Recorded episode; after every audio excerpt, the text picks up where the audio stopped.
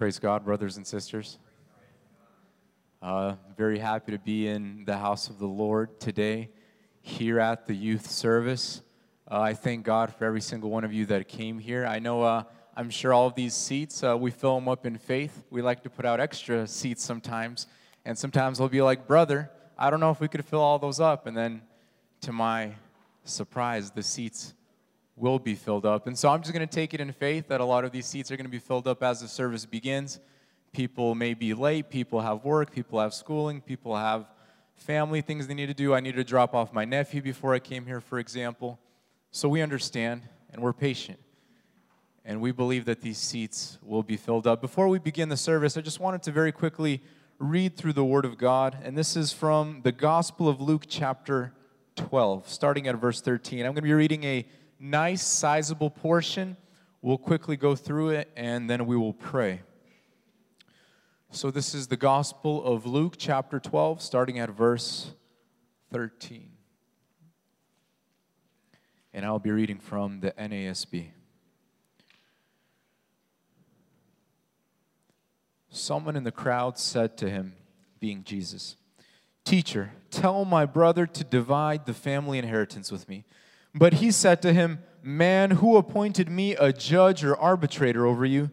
Then he said to them, Beware and be on your guard against every form of greed. For not even when one has an abundance does his life consist of his possessions. And he told them a parable, saying, The land of a rich man was very productive. And he began reasoning to himself, saying, What shall I do, since I have no place to store my crops? And then he said, This is what I will do I will tear down my barns and build larger ones, and there I will store all my grain and my goods. And I will say to my soul, Soul, you have many goods laid up for many years to come.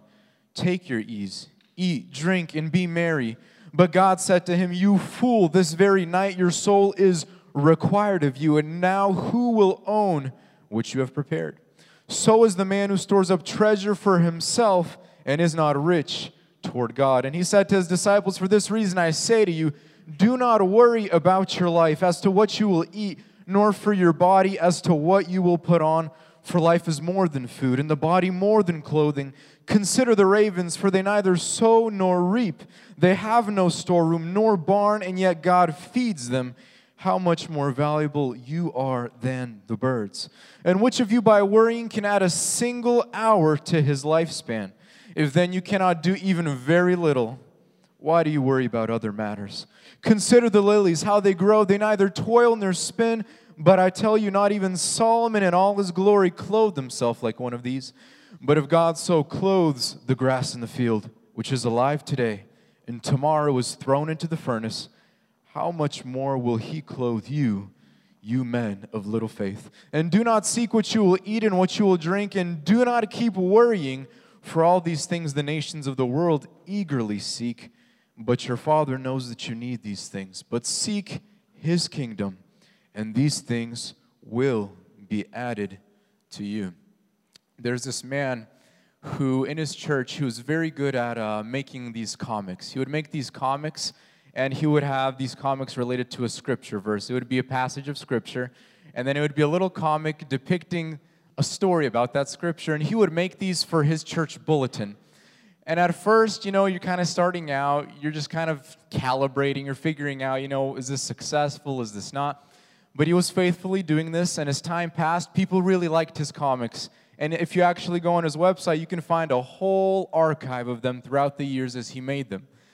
And one of the things I really enjoyed from these comics, there was one that stuck out to me. I remember seeing it a long time ago, and I still have it on my phone. And the verse was really similar to this one. And so there was a comic of a man, and he's leaned over his table, he's hunched over on the table, and he's got his, he has his forehead in his hands, and he's just stressed out. And he's got these papers crumpled up in front of him, and he's got these little thoughts sticking out, and it says stress, debts, worries, anxieties, death, illness. And in the corner in the back of the comic, there's his windowsill. And on that windowsill, there's these little birds, right? And the little birds have their own thoughts coming out, and the birds are saying, I wonder what's eating him up. I guess God does not take care of him like he does us. And here the scripture tells us that not only does God take care of the little birds, the crows, the ravens, but in fact, we are more valuable than they. And if God is so faithful to these birds, how much more so will He be faithful to us? Brothers and sisters, very often, and this is not me speaking from the scriptures anymore, this is me speaking from my own experience. When I get consumed with my own worries, my own anxieties, my own doubts, my own insecurities, and I start worrying about the future, I usually start doing what this evil man did. I start saying, Lord, it's been a very productive year, and I probably need to big, build a bigger barn because next year I need to make some room, some space for these blessings. And very often it's when I get stressed out and nervous about the future, and I think God really doesn't care about me, and I need to start doing something that I start acting like this evil man. And I take my eyes off of God, and I start worrying about how I can take care of myself. And I know as we are in this place and we've come here with our own doubts, our own anxieties, our own stresses. Uh, all of us have our own family problems. We have our own financial problems. All of us are trying to make it make it well, be productive in our work fields, in our offices, wherever it is that we work, in our own businesses, in construction. We want to be productive. And we just need to be so, so careful that we do not forget to be rich toward our God, brothers and sisters, that we do not forget to serve our God with a clean conscience, that we don't forget to seek His face first, to seek His kingdom first. And the promise is all of these things that the, our Father knows we need, He will give to us freely. When I am willing to say, Lord, I trust you, God, I will seek your face instead, very often it's almost all of that effort, all of that extra work and some of you might relate to this. We put in so much effort for our own plans, they fail. We trust God, and God just lets it all the doors and all the gates of heaven open for us when we finally trust Him.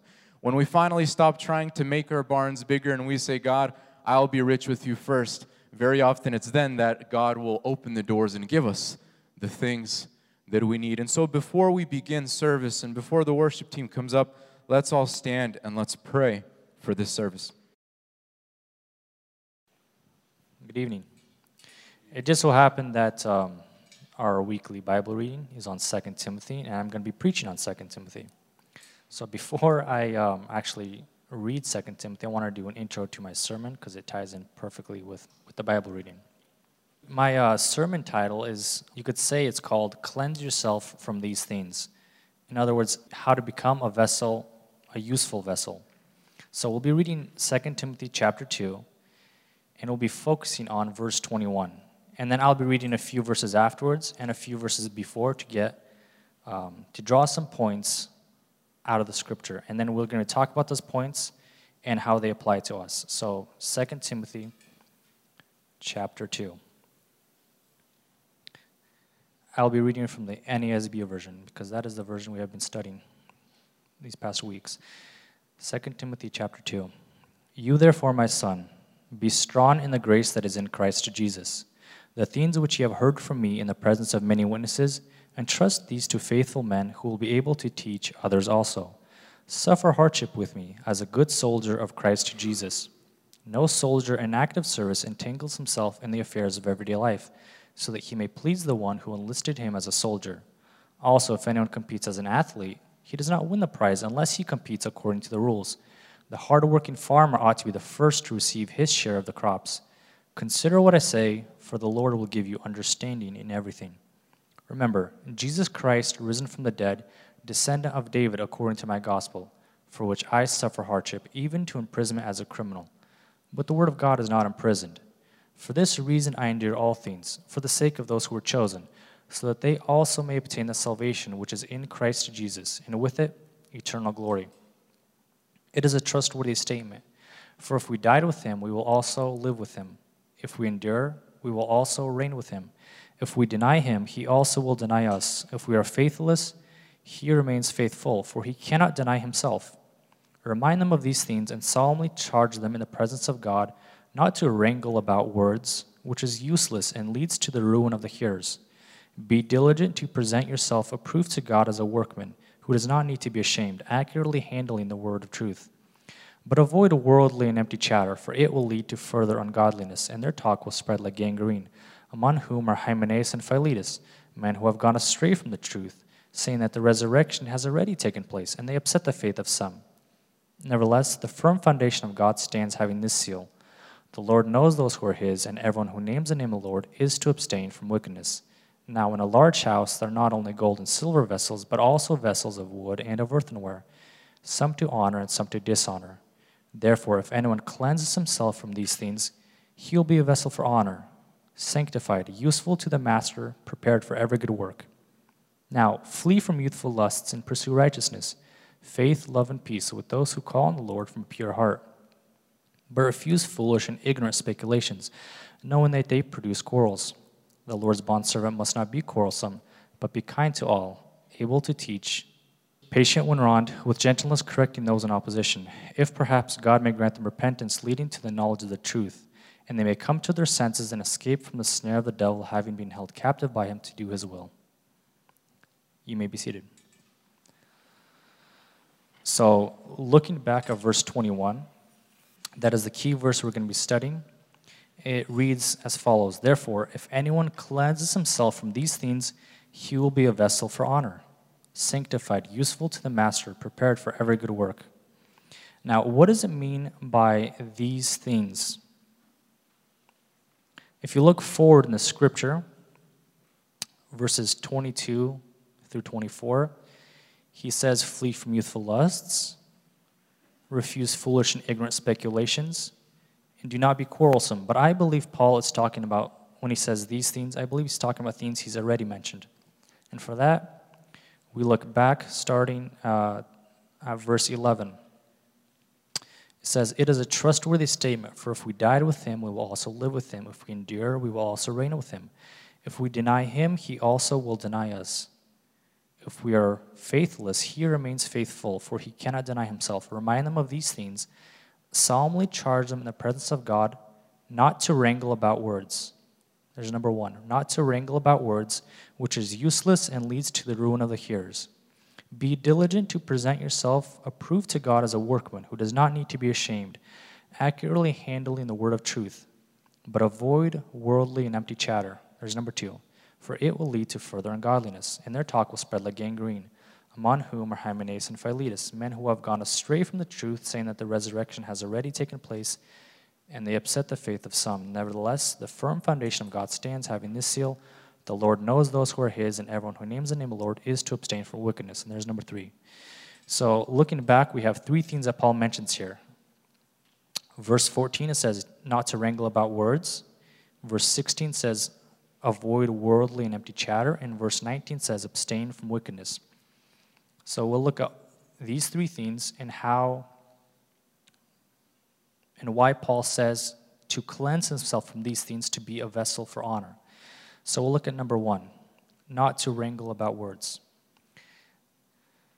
He says, remind them, um, solemnly charge them in the presence of God not to wrangle about words, which is useless and leads to the ruin of the hearers. What does wrangle about words mean? I believe it means to be nitpicky nitpick at a word to change its original meaning to something that it doesn't mean or never meant, and, and, thus you change actually the whole verse or whole sentence to something it was never meant to mean. And that's a disservice to the hearers, and it shows that you have a lack of integrity. And it's actually, uh, in other words, it's like you're looking for a loophole to justify sinful behavior. And I'll give a few examples of this. We had a guy here Vova a few weeks back. He was talking about a hot topic issue, right? Homosexuality, right? He was talking about how people seek to justify justify this behavior using biblical texts. And how they do that is they take the Greek word for homosexuality and they argue and they say, oh, it doesn't actually mean what you think it means. It actually means this other thing. And Vova was here and he was showing that they're actually wrong. You study the context, you study related passages, you find out it means what it means. So these people seek to justify sinful behavior by trying to create a loophole. They don't actually create a loophole, but they think they do. So, the second example of wrangling about words is the ninth commandment. Who can tell me what the ninth commandment is? Does anybody know what the ninth commandment is? Number nine. That's number seven. No, number nine says, You shall not bear false witness. So, I've never actually heard somebody argue this, but I'll do it just for the sake of argument. Somebody can say that bearing false witness and lying is two separate things. They can say bearing false witness is like uh, Michael asking me, Did you see Dennis take a cookie out of the cookie jar? And I didn't, and I say, Yeah, I saw Dennis. Or if he says, Do you see who did it? And I saw Dennis, and I say, No, I didn't see who did it. In both cases, I would be a false witness because I saw something and I say I didn't, or I didn't see something and I saw, say I saw it. But that's a little bit different from lying, isn't it? If somebody, um, a few years back, we had like a New Year's interview question video, and they asked, Have you ever ran a red light? Right? So if you say um, no, but you actually have, you're a liar, right? But you're not bearing false witness per se. Somebody could argue and say that the ninth commandment is actually talking about bearing false witness, not lying. But is it really? Could you actually argue that and say that God is okay with lying but not bearing false witness? If you study the context and related passages, you find out that the Bible says that God says, lying lips are an abomination to the Lord. Proverbs chapter 6 says, These six things does the Lord hate, and the seventh is an abomination to him. And number one is lying lips. So you see that God is not okay with lying. So study the context and related passages. So the second example is also an example of trying to create a loophole to justify sinful behavior. Third example is promising to do something, but then not doing it. When, like, um, if your mom comes in your room and says, Man, this is a mess, and you say, Yeah, I'll clean it. She comes back an hour, two hours later, still not clean. She's like, You said you were going to clean it. I never said when I was going to clean it. See, the way you structured your sentence, the way you said it, you created a loophole for yourself to get out of your responsibility, right? And you're actually, that actually shows a lack of integrity. You're actually um, not only dishonoring your parents, but you're almost vowing to do something and not doing it. What does Scripture say about that? Um, we had Andre, I think it was a few weeks back, and he was talking about it's better not to swear than to swear and not fulfill it. Jesus says, You have heard it said of old, um, you shall not swear by heaven, or you shall not swear by the earth. He says, I tell you, don't even swear at all. Let your yes be yes and your no be no. The reason he says that is because in the Old Testament it says if you make a vow and you don't fulfill it, it's a sin to you. And that's in Deuteronomy chapter 23, as well as Ecclesiastes chapter 5. So we see that as well as promising to do something and then not fulfilling it, or promising to do something with the intent of not fulfilling it, you're creating a loophole for yourself to justify sinful behavior. The fourth example is fourth and final example of wrangling about words is people asking questions about whether something is a sin or not. We have Q&A forums almost every year, and we almost always get questions like, is smoking marijuana a sin?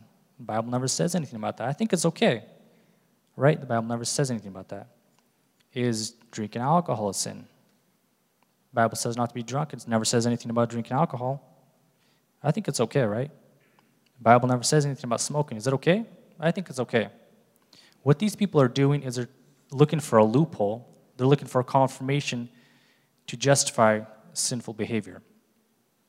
And in reality, what they're doing is they're trying to find a line between they're trying to find a line between Christianity and unchristianity. And they're trying to walk as close to this line as possible. If they're Christians, they're trying to resemble, they're trying to act like the world as much as possible and still retain the name of a Christian.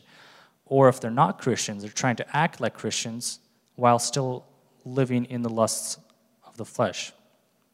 What does the Bible say about that? The Bible says that friendship with the world is enmity against God. In other words, friendship with the world is deep hatred against God. Now, Not wrangling about words is to take something at its literal meaning. So it's to say something, or it's to say something and to literally mean it. I heard this quote from this um, from David Cooper. He's the founder of the Biblical Research Society. I heard it a while back. I had to write it down. I looked up the full quote. I'll read the full quote, and then I'll read the shortened quote because it's a little bit different. Full quote goes like this When the plain sense of Scripture makes common sense, seek no other sense. Therefore, take every word at its primary, ordinary, usual, literal meaning, unless the facts of the immediate context, studied in the light of related passages and axiomatic and fundamental truths, indicate clearly otherwise. What is he saying? He's saying take, take it at face value. Unless it's a little bit weird and it doesn't make sense, then study it in context, study with other related passages, and it will make sense. The shortened quote goes like this When the plain sense of Scripture makes common sense, seek no other sense, or all you will be left with is nonsense. Now, the second thing that Paul tells Timothy to cleanse himself from is found in verse 16 worldly and empty chatter. And as we just read in the quote, or as we just heard, if you don't understand what something means, you look it up in the context and related passages. So we'll, we'll look up worldly and empty chatter in related passages. It says, the full verse, verse 16, is avoid worldly and empty chatter, for it will lead to further ungodliness. So we turn to Ephesians chapter 4, verse 29. That's Ephesians chapter 4, verse 29. That's right after Galatians and right before Philippians. If you guys have trouble remembering what order they go in, you can remember an acronym. It goes General Electric Power Company. So that's Galatians, Ephesians, Philippians, Colossians. So it's Ephesians chapter 4, verse 29. It says this Let no corrupt communication proceed out of your mouth, but that which is good to the use of edifying, that it may minister grace to the hearers. Paul says, in other words, let no worldly and empty chatter proceed out of your mouth, but that which is good to the use of edifying. He's saying that corrupt communication or worldly and empty chatter is the opposite of edifying conversation. Worldly and empty chatter is conversation that does not edify. Conversations that do not edify the believer include, but are not limited to, conversations on politics, sports, cars, latest trends, gossip. And you can literally write a list of a million things that don't edify a believer, conversations that don't edify a believer. But what Paul is saying is don't involve yourself in conversations that don't edify you as a believer. And you say, Victor, well, slow down there. I don't go around asking what the latest gossip is, okay? People just come to me and tell me. You know why the reason people can come and share gossip with you? It's because they, they believe that you're the kind of person that wants to hear it. And it's not a compliment that people want to use your ears as garbage cans. And that's really what it is, isn't it? Gossip and all, all sorts of unedifying speech is garbage. Paul describes it as empty chatter.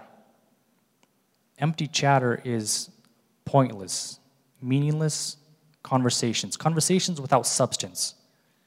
And Paul says, don't involve yourself in conversations like that. There's a phrase that says this garbage in, garbage out.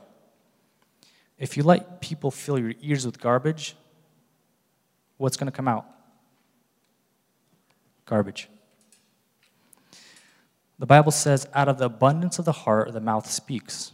So, what happens if you put garbage in your heart? Garbage is going to come out, right? I'll give you this visual example. If you have rotten, disgusting fruit and vegetables on your table, and you're like, what am I going to do with this? I know what I'm going to do with this. I'll take it and put it in a juicer. What's going to come out? Something delicious, right?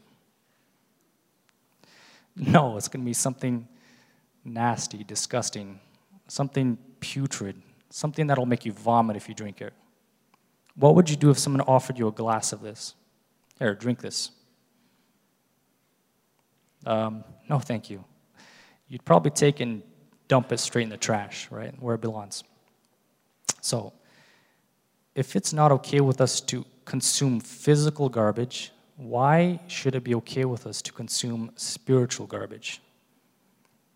So, I'll give you a second example. You've all probably heard this example, but if you want to boil a frog alive, you don't throw a frog into boiling water. You put a frog into cold water, a pot of cold water. You take the pot of cold water, you put it on the stove, and you turn it up a few degrees at a time. Eventually, you get to the point where the water is boiling and the frog is there floating, boiled alive in the water. Why did this happen? Why didn't the frog jump out? Didn't he feel the water getting hot? Didn't he know the danger? No, that's the point. The frog didn't realize the danger. He didn't even realize it was too late because it was too late to realize that it was too late. So, Paul says, avoid worldly and empty chatter, for it will lead to further ungodliness. He's saying the conversation is going to get progressively worse. It's not going to end at empty chatter or pointless conversations. It's going to get progressively, progressively worse. Filthy language, foul language, crude humor, nasty, disgusting references, stuff that pollutes your mind, stuff that once you make that connection, you can't undo that connection in your mind. Stuff that takes years to forget. Years. So, what Paul is saying is Timothy, Timothy, end such conversations. Be the frog that jumps out of the pot. Or, to end the conversation, you turn it into a spiritual conversation, one that edifies. If they're not interested, they will leave and end the conversation. And if they are interested, then you may minister grace to the hearers, as Ephesians 4:29 says. So the third thing that Paul tells Timothy to cleanse himself from is wickedness. Verse 19 says, Abstain from wickedness. Everyone who calls upon the name, everyone who names the name of the Lord is to abstain from wickedness. To abstain from wickedness, that seems obvious, right? But he's saying to abstain from all forms of wickedness, to be a man of integrity. I heard this example just recently about this Christian man that went to buy a car. Found a guy on Craigslist or wherever it was, called him up, is looking at the car, and the guy's like, You can rest assured, I do this for a living. You know, I fix and sell cars. You know, sold dozens of cars, never had a complaint. Never had a guy say that I sold him a lemon. So he's feeling, the guy's like, Okay, I like it. I'll buy it. So they're filling out the paperwork, they're doing the bill of sale, and the guy's like, How much do you want me to put down that you bought it for? The guy looks at him and says, I want you to put down how much I paid for it. And the guy stops and he looks at him and says, You know, there's a pastor that lives up the road. You and him are the only two people that told me to put down how much you actually paid for it. Because the less, Michael knows this, the less you put down how much you paid for a car, the less you pay in taxes. The more you put down, the more you pay in taxes.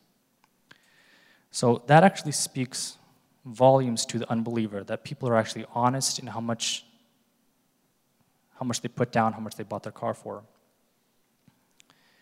It shows them that Christians are people of integrity. So Paul is saying to Timothy, Timothy, Timothy, you were washed, you were cleansed, you were sanctified and purified. Don't use the grace of God for an occasion of the flesh he says, Timothy, Timothy, if you want to be a vessel for honor, sanctified, useful to the master, prepared for every good work, you must abstain from wickedness. You must avoid pointless conversations, and you must be a man of integrity. You must keep yourself, guard your heart. James 1:27 says this. It's James 1:27. It says, Pure religion and undefiled before God and the Father is this to visit the fatherless and widows in their affliction, and to keep himself unspotted from the world. In conclusion, we see that Paul tells Timothy that if he wants to be a useful vessel, he must, number one, be a man of integrity without compromise.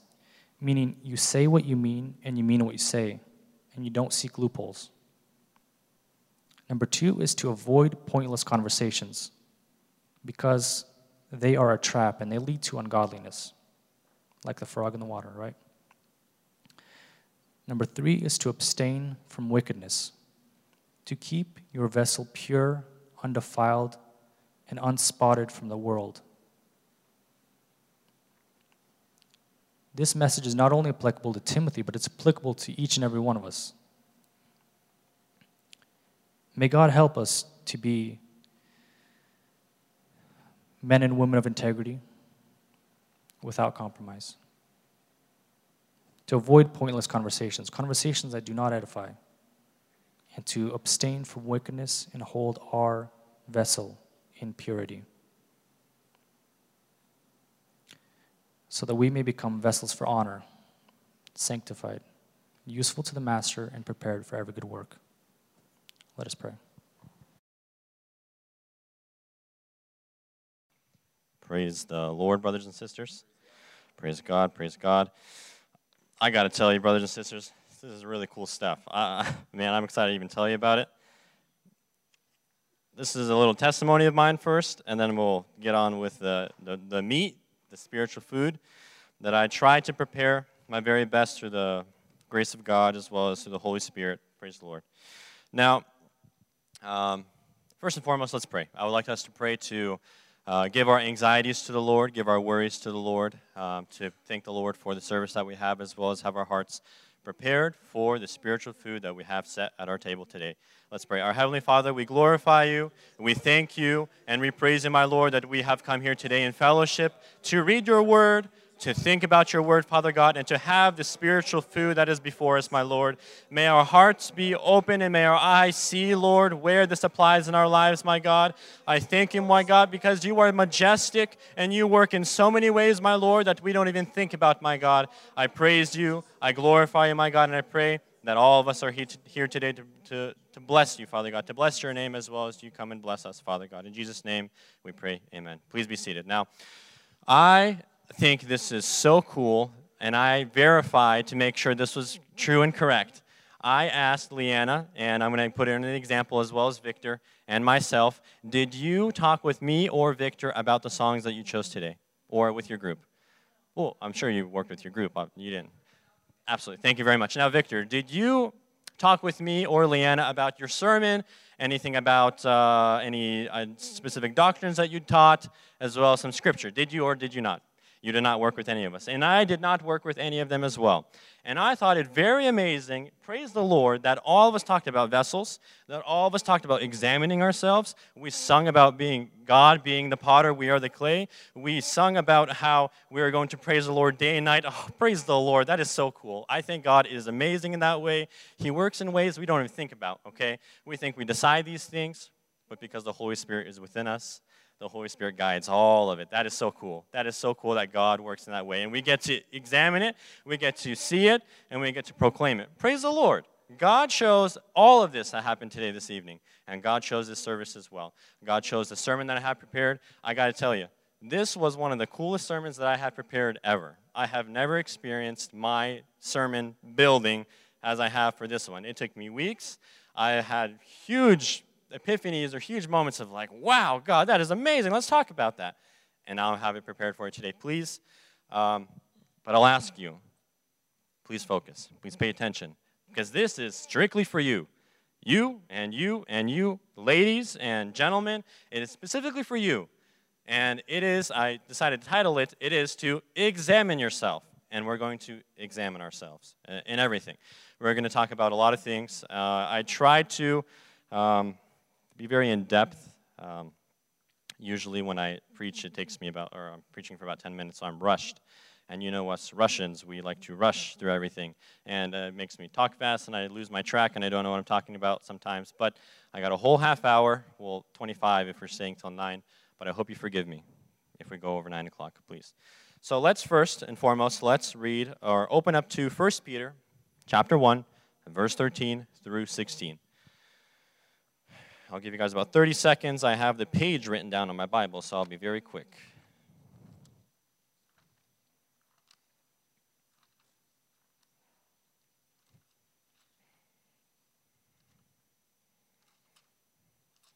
It is 1 Peter chapter 1 verse 13 through 16.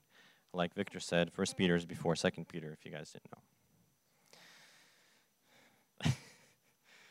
1 Peter verses or chapter 1 verses 13 through 16. Therefore, with minds that are alert and fully sober, set your hope on the grace to be brought to you when Jesus Christ is revealed at his coming. As obedient children, do not conform to the evil desires you had when you lived in ignorance. But just as he who called you is holy, so be holy in all that you do. For it is written, Be holy, because I am holy. Praise the Lord. This specific uh, chunk of verses refers to Leviticus chapter 11, verse 44 specifically, but we'll go back to this chapter a little further in a, in a few minutes. Now, first question before we talk about anything just examine yourself. Examine where you are, who you are, where you are in life, work, school, family, your siblings. Um, for example, me, I'm married. Um, examine yourself. Think about that and just think. Just think where you are, who you are, your identity, and a lot of you can say that, well, we're Russians. That's pretty cool, huh? we are all Russians, or Slavic at least. Moldavian, Ukrainian, now we're all Slavic people. We're, we're all jumped, jumped into this big, good old group to talk about. Now, we Russians are really, really good at being snakes. I got to tell you, we are, we are the best, almost, I would say. And I'll tell you why I'm talking about this. We are very, very snaky people. I'll tell you why. We're really good at dressing. I got to tell you, our fashion is phenomenal. These us Slavic community. Oh, I got, I got to tell you guys, we are good at fashion. We got the Louis Vuittons, we got the Gucci's, we got the Adidas, you got the whole good, good old BMW cars and Lexus, and I mean, we're, we're decked out here in America. Praise the Lord, but that's also a curse on us as well because we fall into temptation and pride and all this stuff. So let's think about that. And more specifically, I really like that Victor touched the topic about me working at a place that's all about taxes, and I'll tell you why. Because we as Russians are very, very snaky. We are really, really full, or let's say we're really dirty inside sometimes. So a lot of us are, you know, we're really nice and pretty and nice and handsome and nice and bulky sometimes. Um, but inside we're, we're really dirty. We're really nasty. We're really, we're twisted in a lot of ways. And we do really bad things towards other people in benefit of ourselves and sometimes just for the fun of it. And that's a shame. That's a shame that that's the case, but we know the truth and not the truth. So we can learn from that and go on from that. Now, here's another topic Russians and taxes. Oh boy. Um, I work at the Department of Revenue, so I know all things tax for Washington State. I know how you guys, businesses specifically, uh, take go not pay your taxes, how to stay away from taxes, how you collect taxes and don't give it to the state. Oh man, I have these Russian old ladies who sometimes come into our office, and they're like, oh, Michael, you're a brother of the church. Now, how do I not pay these taxes that you just gave me? That big bill, oh, I don't want to pay it. How do you get me out of it? I say, sister, I am so sorry, but I'm not going to do the wrong thing. I, I, mean, I got 12 cameras behind me. I literally do. Um, but people don't want to pay their taxes. We Russians are very, very slick with all this kind of stuff. And examine yourself do you fit in that category? I, I, know a lot of you don't have businesses, especially the ladies. Oh, I mean, running a construction business, don't even think about it. Um, but us men, right? Men, construction, framing, siding, whatever. If you got a business and you don't pay your taxes, oh boy. I mean, not put aside the fact that if you get audited, you're going to get a good old bill from Michael Shokin. Well, not me, someone else. Um, but Russians and taxes, we got to examine ourselves with that kind of thing do we pay our taxes? Victor said the example about the vehicle. If you sell a vehicle in Washington state, if you buy it from someone like a dealership, they're going to charge sales tax like they're supposed to. Car's $1,000, you pay $100 in sales tax, sales tax goes to the state, hoorah, everyone's happy. But if I buy it from Joe Schmo or Dennis, if I buy the vehicle for $500, $500 I got to pay my tax on $500. But good old Russian philosophy here or idea, ideology where we don't want to pay our taxes. Oh, you're a loser if you pay your taxes. I could say, hey, Dennis, just write a little gift on there. Say, it's a gift. I'll pay you on the table. You know, I'll give you the 500 cash, but just write a gift. I won't pay any taxes. We're helping both of ourselves out. Who wants to pay taxes anyways, right? Shame on us that we have that type of lifestyle. Integrity, Victor, integrity. We are lacking a lot of integrity. Examine yourself. Now, let's go to Leviticus chapter 11. I said we're going to go back to that. Let's go to uh, Leviticus chapter 11, and it's going to be about verse 33 and 35. If you don't know where that is, it is in the Old Testament, it's Genesis, Exodus, Leviticus, third book of the Pentateuch, which are the books of Moses, I believe, wrote. Moses wrote those five books. Genesis, Exodus, Leviticus, chapter 11, verse 33.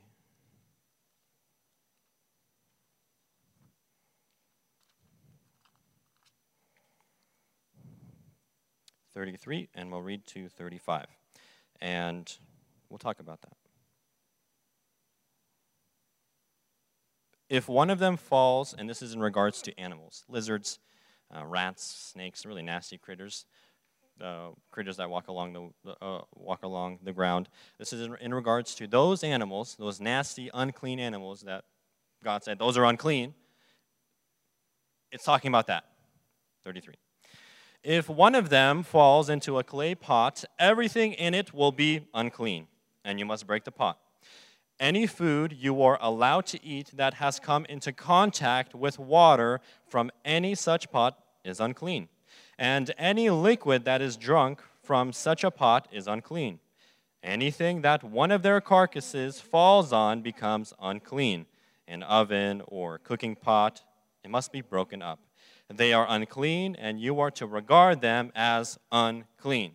Now, this is specifically talking about critters, animals, diseases that come from them because they're nasty. They eat nasty things and they are in nasty places. They are on dead animals as well. So they carry a lot of diseases. So why would you want to eat something that came from or touched in contact with one of those animals? God said it's unclean. Don't. Just don't even try.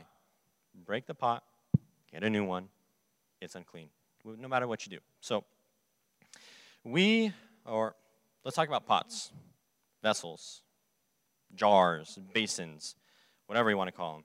They are mostly made out of clay because clay is malleable when it's not fired.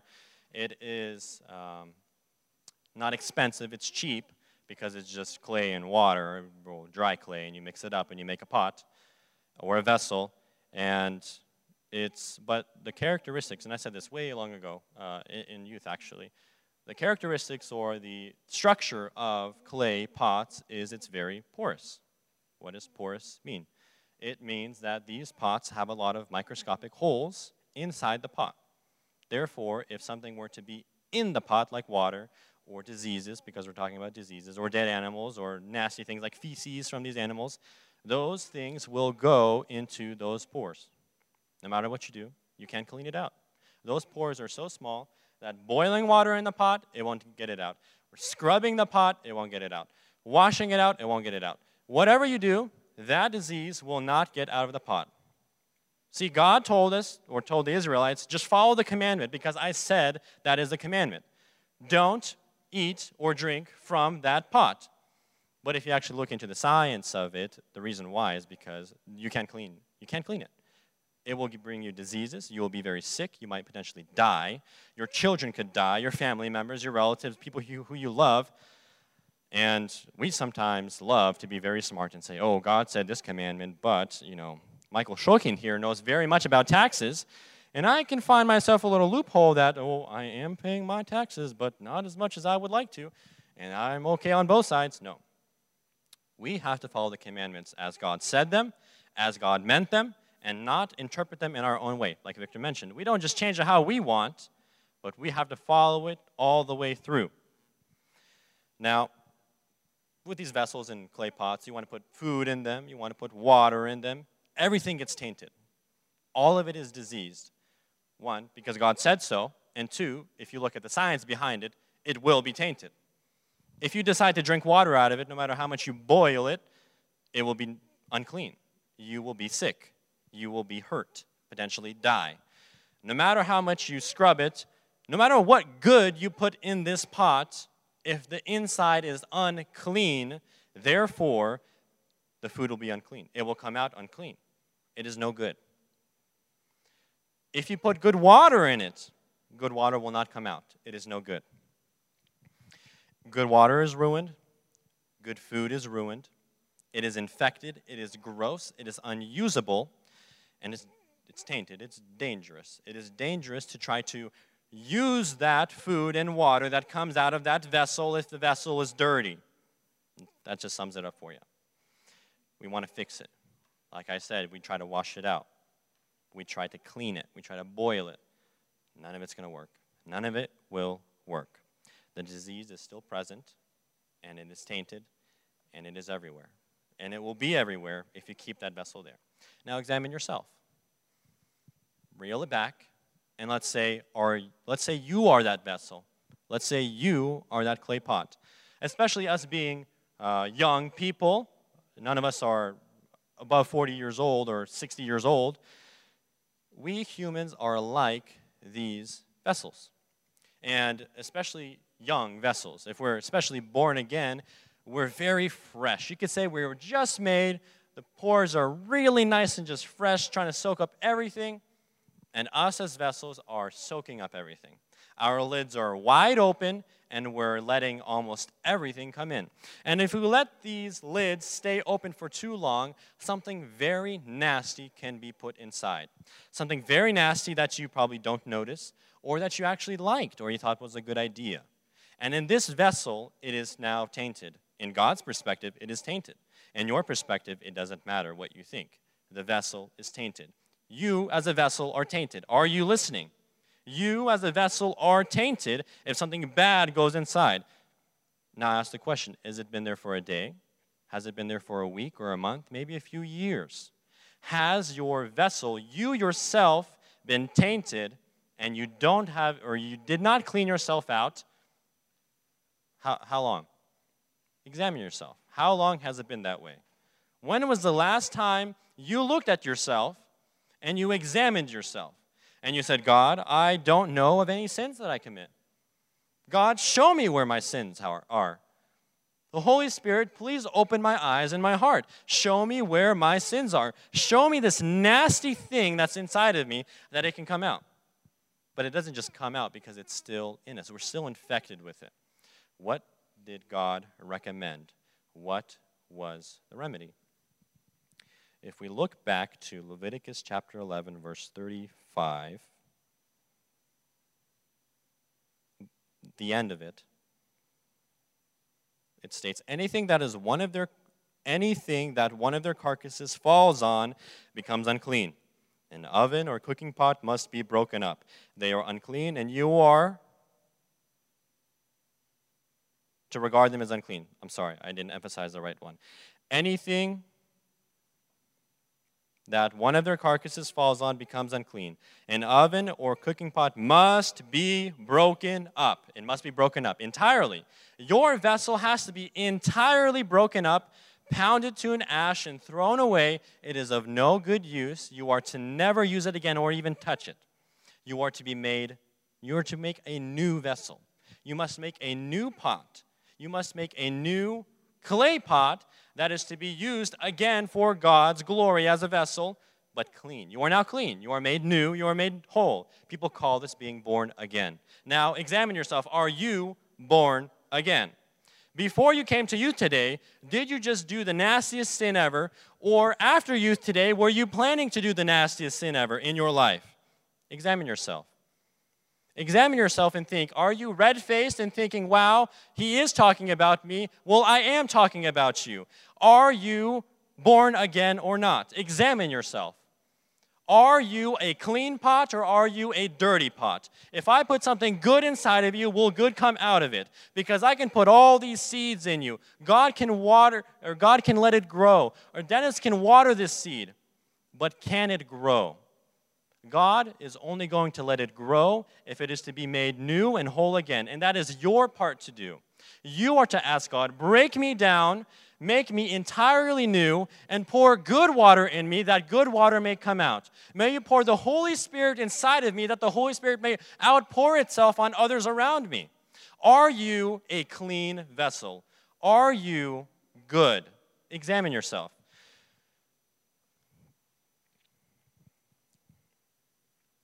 It's a shame to say that some of us are blinded from our sin. But in the same way, even if we take out the majority of this nasty thing inside our pot, what's left of it is the most crucial part of it. The residue, the illness, the disease of this carcass that has been inside of your pot.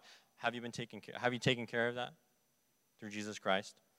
Has God broken you down and made you entirely new again? Examine yourself. Think about it. Think about it because I'm sure a majority of you haven't even thought about this before. That you should not even think of whether or not you are serving the Lord with all your heart and soul and mind, or whether or not you're clean or born again. Are you? Are you born again?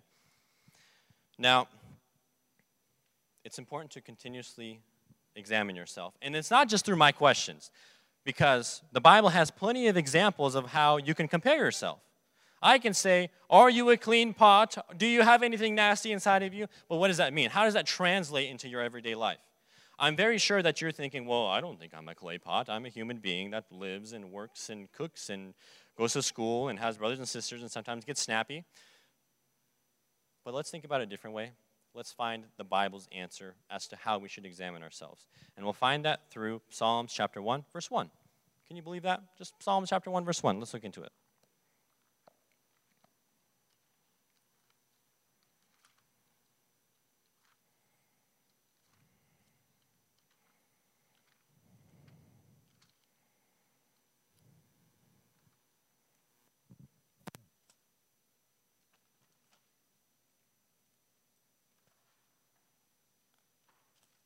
Sure most of you could recite this by heart, but did you think it in the way you recited it? Or are you going to think of it in the same way? So let's read it. Blessed is the one who does not walk in step with the wicked, or stand in the way that sinners take, or sit in the company of mockers, but whose delight is in the law of the Lord, and who meditates on his law day and night. That person is like a tree planted by streams of water which yields its fruit in season and whose leaf does not wither. Whatever they do prospers. Not so the wicked, they are like chaff that the wind blows away. We'll stop there. Well, let's read uh, verse 5 as well. Therefore, the wicked will not stand in the judgment, nor sinners in the assembly of the righteous. Now, here's a little test. Question for you Are you delighting in the Lord? Let's stop the idea of examining yourself as you are a vessel, but are you delighting in the Lord? What does that even mean, delighting in the Lord? Let's think about it. Verse 1 Are you blessed? Because it says, Blessed is the one. Would you say you are blessed? I'm pretty sure a lot of us would say that we are blessed, but in what way? Are we blessed materialistically? That was a big one. Or are we blessed spiritually? Are we blessed by God or are we blessed by the things that we have? Let's examine that thought. But we'll move on to, we'll get back to that idea. Are you blessed? Would you be blessed if you walked with the wicked? I don't think so. Would you be blessed if you stood with the wicked? If you sat amongst the wicked. Like Victor said, if you talked with them, if you had godless chatter, if you had cruel jokes or nasty thoughts, if you watched nasty things with your friends at school or at work, if those are your activities in your day to day life, are you blessed? Are you spiritually blessed by God? Can God even bless you? Let's talk about verse 2. Blessed is the, the answer is in verse 2. Blessed is the, verse 2, whose delight is in the law of the Lord. Do you delight in the law of the Lord? Does the law of the Lord delight you? Let's ask in a different way. When you look at the law of the Lord, do you say, Wow, I am so happy that God is so just and that the law applies to my life, and I am living a godly, righteous life where God is my Lord? Not anything else. Do I delight in the law of the Lord? Does the law bring me happiness or does it just chain me down as a big burden? Let's think about that. Examine yourself. Are you blessed? Because blessed people are the ones who delight in the law of the Lord. Blessed people, let's continue with verse 2. Blessed people are people who meditate day and night on the law. We sang about that, that Russian song. I loved it. I thought it was amazing. We sang about, I'm doing a very poor translation because my Russian is not up to par, but the Lord, we think of Him, we praise Him, we sing to Him day and night. Is that right? Do you do that? Do you delight in the law of the Lord? Do you meditate on Him day and night? Do you hear me, brothers? Do you hear me, sisters? Does your life say, Yes, I delight in the law of the Lord? Yes, I meditate on Him day and night? Yes, I think of Him. Or is your tongue cruel? Are you nasty? Are you spiteful? Are you bitter? I said us Russians are snakes, and I really mean it because we look so good on the outside, and we can be so nice to people who we want to be nice to. But the moment we walk away, we are so nasty. We are so bitter. We are so hateful. Are we delighting in the law of the Lord at these moments? Are we practicing God's law when we're cheating on our taxes? Are we practicing our God's law when we're jealous of one another, when we're bitter towards one another? When we say hateful things behind our backs, do you delight in the law of the Lord at that exact moment? If not, why not? If so, are you a clean vessel? Let's go back to that question. Have you been cleansed by the Lord? Is your vessel still dirty? Or did law break it down? Or did the Lord break it down? Blessed is the one who delights in the law of the Lord and who meditates on it day and night. Can you claim that? Can you claim that blessing? Very rarely can someone claim that confidently without in the back of their minds being ashamed of themselves. I'm ripping you guys apart, and I'm ripping myself apart because I had to think about all this stuff as well while I'm writing all this down as notes. I had to think of it for myself, and man, I'm a big hypocrite. I'm a big hypocrite. But it's good to, imagine, to examine ourselves. It's good to see all this and think of it in the reality of it is because we are, again, so good at being fake. We are so good at looking the part, doing the part, worshiping the part, preaching the part. But when you go home, do you delight in the law of the Lord? Do you respect the Lord? Do you respect His commandments? Do you even respect your parents? Do you obey them? Do you do good things when no one else is watching? That is what matters. Not because we can sing well or I can preach well. It matters about what I do at home when no one else is watching, but the Lord is there and the Lord is present. And the Lord says, Yes, you meditate on the law of the Lord. Welcome in, my faithful servant. You are in the kingdom of God, and you are with me, and you will praise my name. Can you claim that? If you do these things, then you are blessed. And if you do these things, we're going to read on. It's in verse 3. If you do these things, then you are blessed, for sure, and you're confident, then you are like a tree planted by the streams. Your soul is refreshed. You don't have any anxiety. You don't worry. What a good life to be a tree that's planted by good streams. You don't have to worry about anything. You're just strengthened day and night.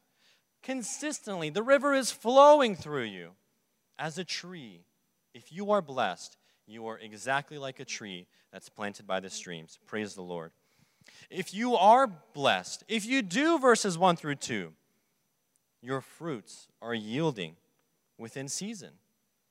You have productive, good, pure fruits that are present for everyone to see.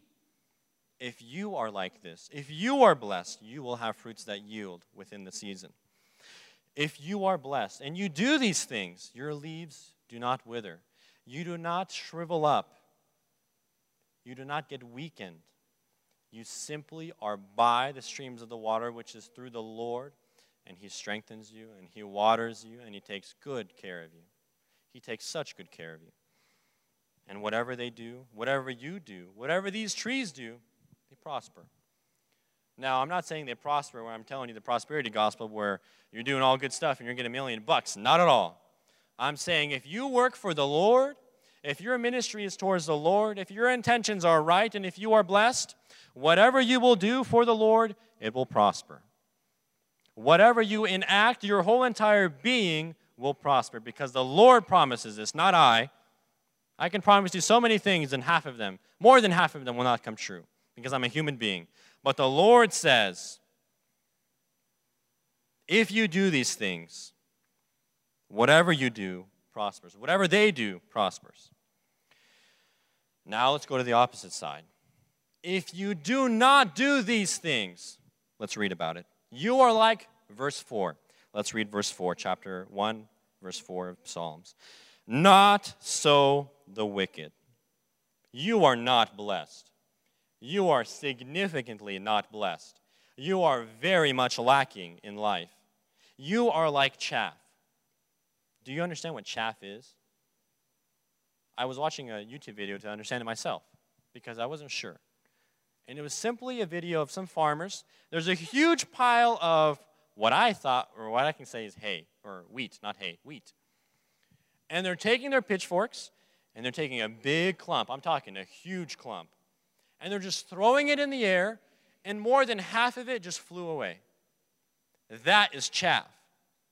If you do not do these things, you are like that useless, pointless. You're like a whisper, a mist that just goes away, and no one even cares about it. No one thinks about the chaff. They think about the wheat that brings good food, that does good things, that feeds people, that brings them life, because God is the bread of life. Are you the chaff or are you the fruit, which is found in the wheat in this example? Let's keep reading verse 4. If you are not doing these things, you are not blessed. And it's going to be verse 5 the wicked, not blessed, will not stand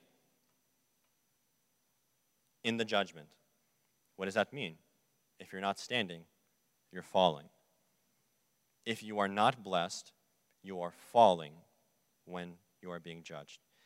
And falling is a very scary thing because there's only one place you fall into, and that is an eternal hell. Very, very scary. Last thing sinners in the assembly of the righteous. If you do not do these things, then you're not blessed. You are not in the assembly of the righteous. So apply that to yourself simply. Be realistic about it. Are you in the assembly of the righteous? Now, I'm not making very general statement here, a question. Just because you're here does not mean you sit with the assembly of the righteous. You can sit with very unrighteous people, and you can be in church with very unrighteous people. Whoa, Michael, why'd you say that? No, we're good people. No, no. Us Slavic people, we're really blessed. We, you know, we're Pentecostal Christians and we praise the Lord very well and sing. No. Very, very, very shameful to say, but it is true that we have very, very unrighteous people at church. And that's that's that's not a surprise. We shouldn't blanket that. We shouldn't put that away. That is a fact. A lot of you came here today not knowing why you came here. A lot of you came here today not even to listen to anyone that is up here, not even to sing, just to hang out with some cool buds or some sisters that just work with me or vibe with me. I don't even know what you guys say anymore. But you are here for the wrong reasons. And if you are listening to me right now, examine yourself. Are you in that boat? Are you in that way? Are you here for the wrong reasons? Just think about it. Just think about it. Don't answer me. You don't need to answer your neighbor. You don't need to budge shoulders or elbows and giggle about it. You got to think about yourself. The Lord isn't going to look at your neighbor when you're standing in judgment. The Lord is going to ask, well, Dennis here did so great for you, Mike. You know, might as well, might as well come here together. We're all family, right? God's not going to say that. God's going to say, Michael, you are a worthless sinner because you did not follow my commandments. You did not delight in the law of the Lord. You were never blessed. Get away from me. I never knew you. Very scary statement to hear from the Lord of this universe. Is he going to say that to you when you die? If you're unsure, examine yourself. I'm going to just touch the topic of Psalm 16. I'm not going to read the whole thing, I'm just going to touch that idea. I'll read some of it, but I'm just going to touch it. If you want to go on to it, please.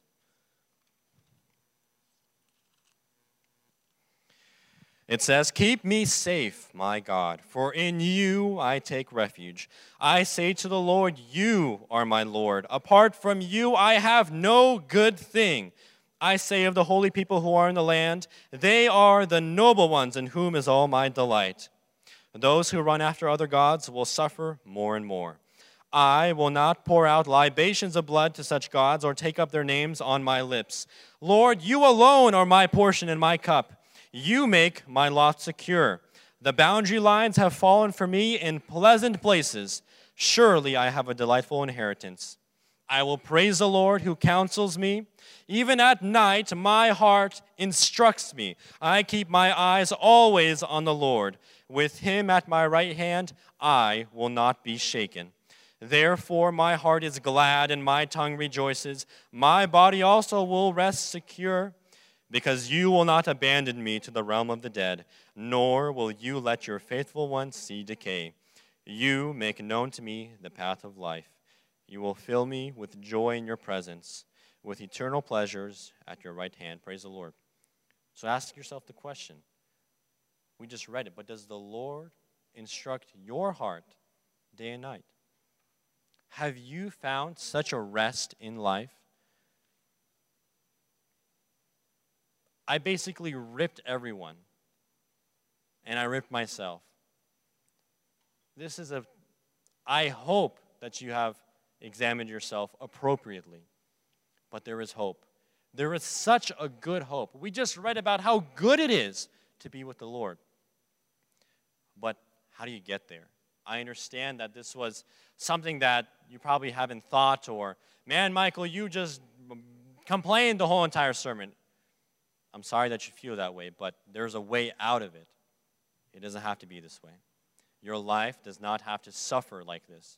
Suffer no more, the Lord says, for you can find rest in me. The Lord can give you rest. The Lord can plant you by these streams of good water that are so refreshing. No worry can overtake you. You don't need to be anxious anymore. You don't need to have this angerness inside of your bitterness the jealousy does not need to stay. It doesn't have to be this way for you. You don't have to live a life of suffering. The Lord gives you a way out of it. The Lord provided you a way out of it, but you have to do your part. And I'm not saying you have to preach 50 times or sing worship 50 times or give a million dollars to the church what the Lord is saying is, Give me your life so I can break you down and make you whole and new again. And therefore, you will be born again and you will delight in the law of the Lord. You will find rest with me, my son or my daughter. You will be blessed by me, my son and my daughter. You will be planted like a tree in the streams of water. Why don't you do this, my son or my daughter? Why aren't you listening to me? Brothers, are you hearing me? Sisters, why are you living such a suffering life if you don't have to do this anymore? It doesn't have to be this way. The Lord wants you out of it. The Lord wants you to delight in the law. The Lord wants you to meditate day and night and be satisfied. He has the water ready for you. What are you going to do your part? Are you going to give him the life that he gave you? Are you going to give it back to him? Your job, in your school? Are you going to give him your relationships, your idea, your image, your beauty? Are you going to give him everything? If so, enjoy the satisfaction of being born again, being gifted eternal life.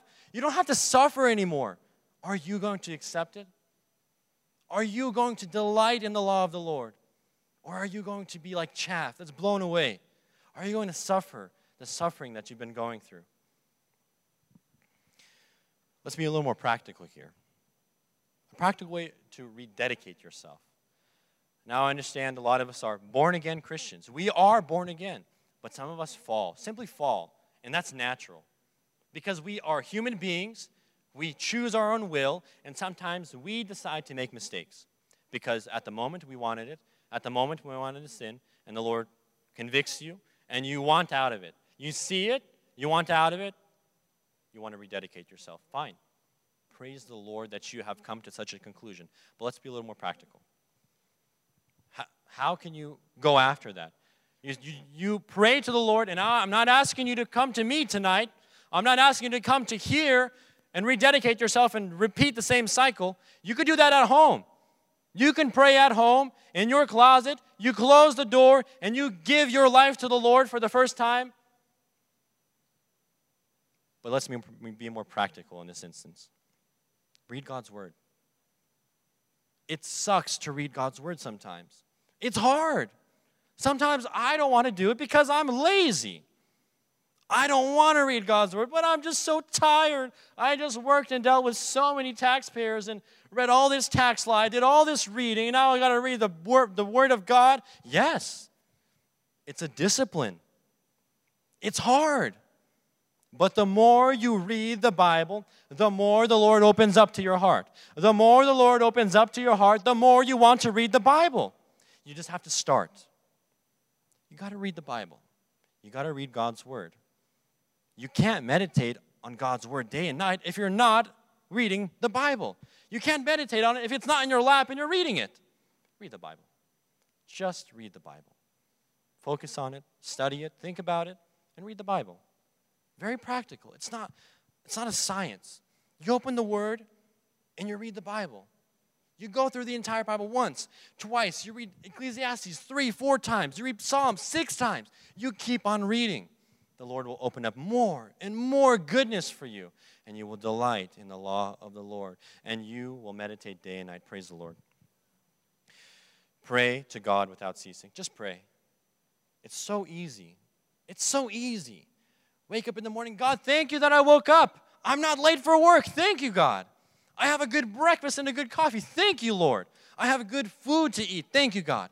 I have driven to work safe. Thank you, my Lord. On the way to work, thank you, God, that the weather is not terrible. I can drive to work. Thank you, Lord, for my lunch meal at Taco Bell. Thank you, Lord. Thank you, God. That's prayer. That's practical. You can do it. It's awkward, though. It really is. In the beginning, it's awkward. You're sitting there and you just don't know what to do, and you don't want to be weird to God, and you don't know if He's listening. Well, break that barrier. Let's be practical. God wants to hear those prayers. God wants to know that you're thankful for the small things in your life and the big things. You pray when you thank the Lord for the lunch and dinner, and when you're going to sleep, when you're, when you're waking up, when you're driving somewhere safely, when you almost got in an accident, you thank the Lord that you didn't get in an accident. Praise the Lord and pray to the Lord always. And you're going to enjoy it, I promise you.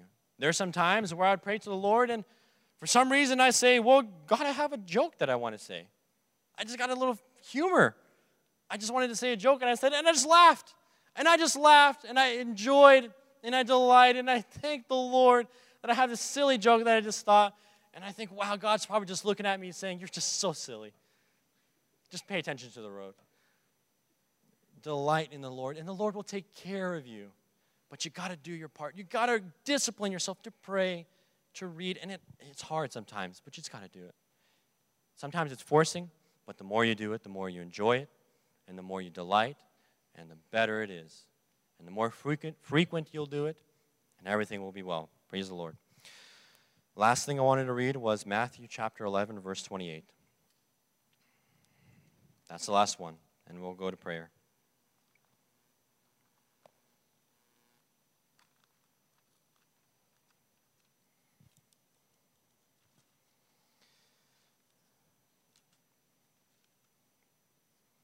And it says, Come to me, all you who are weary and burdened, and I will give you rest. Take my yoke upon you and learn from me, for I am gentle and humble in heart, and you will find rest for your souls. For my yoke is easy and my burden is light. Think about that. If you've lived a life with the burden of sin, how much easier will it be to have the burden of Christ on you? How much better it's going to be for you eternally to have the Lord as your yoke, where you will finally find rest, where you lose all the anxieties. You know, this whole disorder of anxiety disorder, all that stuff where you take antidepressants and all that stuff. What garbage. You don't need that. The Lord can take care of you. The Lord will give you rest. Why don't you take it then? There's no prescription that can give you what the Lord can give you. So take it. Take all of it. Praise the Lord, brothers and sisters. I praise God that we're able to have this evening. And let's pray. Let's pray to the Lord. Let's give him thanks. Let's pray to the Lord.